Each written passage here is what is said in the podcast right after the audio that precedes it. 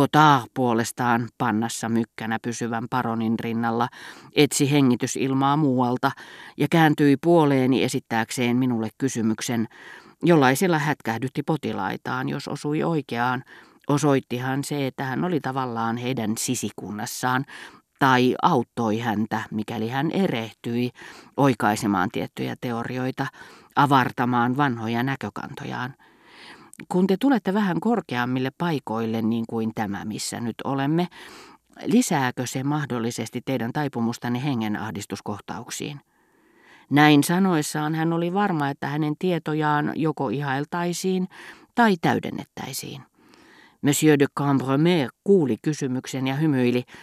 Te ette usko, miten huvittavaa minusta on kuulla, että teillä on hengen ahdistuskohtauksia. Hän huudahti pöydän toiselta puolen.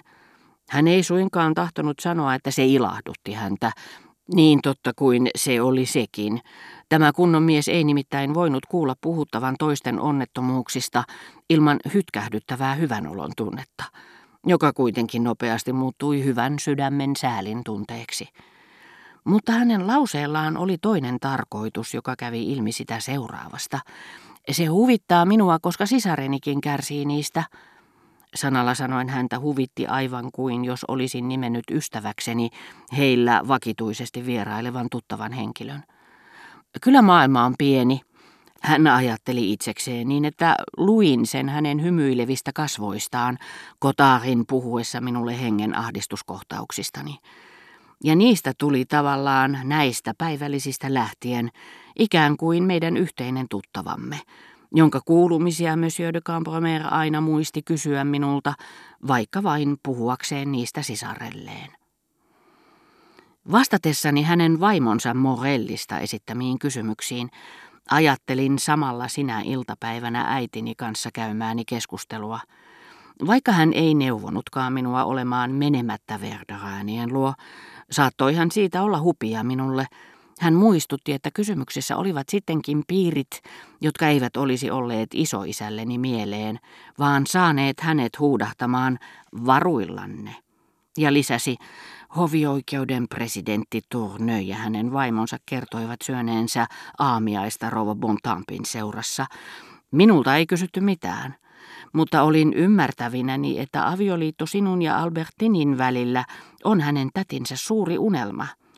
Käsittääkseni todellinen syy on se, että sinä olet heistä kaikista hyvin sympaattinen. No hyvä, ylelliset olot, jollaiset sinä heidän mielestään voisit hänelle taata, tuttavuussuhteet, joita meillä enemmän tai vähemmän tiedetään olevan, tuo kaikki kuuluu luulakseni myös kuvaan, mutta ei oleellisesti. En olisi puhunut koko asiasta, se ei sano minulle mitään, mutta koska sinulle käsittääkseni siitä vielä puhutaan, minusta oli parempi tehdä se ensimmäisenä. Mutta entäs sinä? Mitä sinä hänestä ajattelet? kysyin äidiltäni. Enhän minä ole hänen kanssaan naimisiin menossa. No sinä voisit tietenkin solmia sata kertaa edullisemman liiton. Mutta minusta tuntuu, että isoäitisi ei olisi halunnut sinua painostettavan. Tällä hetkellä en osaa sanoa, mitä Albertinista ajattelen. En ajattele hänestä mitään. Sanoisin kuin Madame de Sevigné, Hänellä on hyvät puolensa, niin ainakin luulen, mutta näin aluksi en osaa kehua häntä kuin kieltolauseilla. Hän ei ole sitä eikä tätä. Hän ei puhu Rennin murretta. Ehkä minä vielä jonakin päivänä sanon, tämmöinen hän on. Ja minä tulen aina pitämään hänestä, jos hän tekee sinut onnelliseksi. Mutta näin sanoessaan Jättäessään omiin käsiini ja huolekseni päättää onnestani. Äitini oli syössyt minut epätietoisuuden tilaan, mihin olin joutunut isäni annettua minulle luvan lähteä Fedraan esitykseen, ja ennen kaikkea hänen myönnyttyään pyyntööni ruveta kirjailijaksi, niin että olin yhtäkkiä tuntenut liian suurta vastuuta, pelkoa, että tuottaisin hänelle tuskaa ja ollut alakuloinen – Sitähän on aina, kun ei enää tarvitse totella käskyjä, jotka päivästä toiseen peittävät teiltä tulevaisuuden, kun tajuaa alkaneensa vihdoinkin elää todella, kuin täysikasvuinen ihminen tätä ainokaista elämää, joka meille itse kullekin on elettäväksi annettu. Ehkä olisi parasta odottaa hiukan, tarkastella Albertinia niin kuin ennen vanhaan saadakseni selville rakastinko häntä todella. Voisinhan tuoda hänet Verdoräänien luo, hauskuuttaakseni häntä, ja siitä muistuikin mieleeni, että olin itse tullut sinä iltana vain saadakseni tietää, asuiko rouva Pytbys talossa, vai oliko hän tulossa sinne. Päivällispöydässä häntä ei ainakaan näkynyt.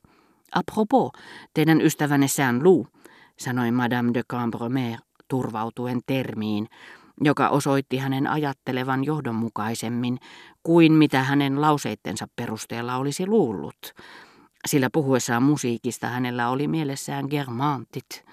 Kaikki puhuvat hänen tulevasta avioliitostaan Germantin ruhtinattaren sisaren tyttären kanssa.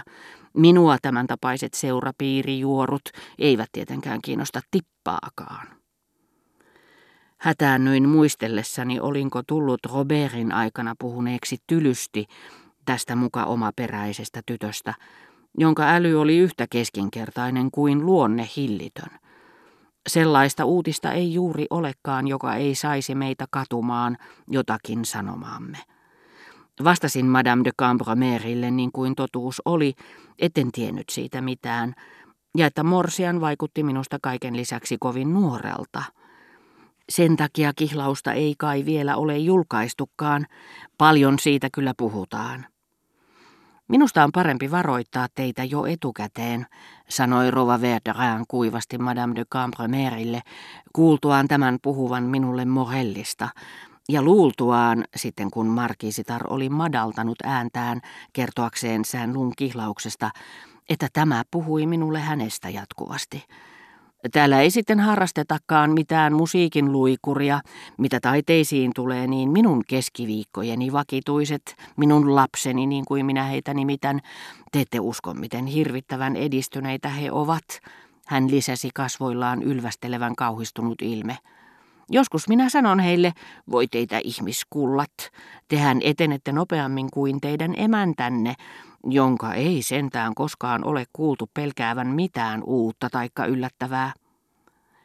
Joka vuosi täällä mennään vähän pitemmälle. Kohta koittaa ilmeisesti päivä, jolloin he eivät enää seuraa Dandiita sen paremmin kuin Wagneriakaan. Mutta sehän on hyvä vain, jos on edistynyt. Sitä ei ole koskaan tarpeeksi, vastasi Madame de Cambromer, tutkien samalla ruokasalin joka kolkkaa ja yritti erottaa anoppinsa jättämiä kalusteita rouva Verderäänin tuomista, voidakseen saada tämän tuoreeltaan kiinni hyvän maun puutteesta. Siinä sivussa hän koetti puhua minulle aiheesta, joka eniten kiinnosti häntä, nimittäin Charlyyn paronista. Hänestä oli liikuttavaa, että paroni oli ottanut viulutaiteilijan suojelukseensa. Hän tuntuu olevan älykäs. Jopa aivan uskomattoman iskevä jo vähän ikääntyneeksi mieheksi, sanoi minä. Ikääntyneeksi, mutta ei hän iäkkäältä näytä. Katsokaa nyt, hius on vielä nuori. Kolme, neljä vuotta sitten joku tuntematon, niitä jotka luovat kirjallisia muoteja, oli keksinyt käyttää hius-sanaa yksikössä, ja kaikki ne, joilla oli sama sädeväli kuin Madame de Cambremerillä sanoivat hius, teennäisesti hymyillen, mutta monikko on syntyvä jälleen sulasta yksikön liioittelusta.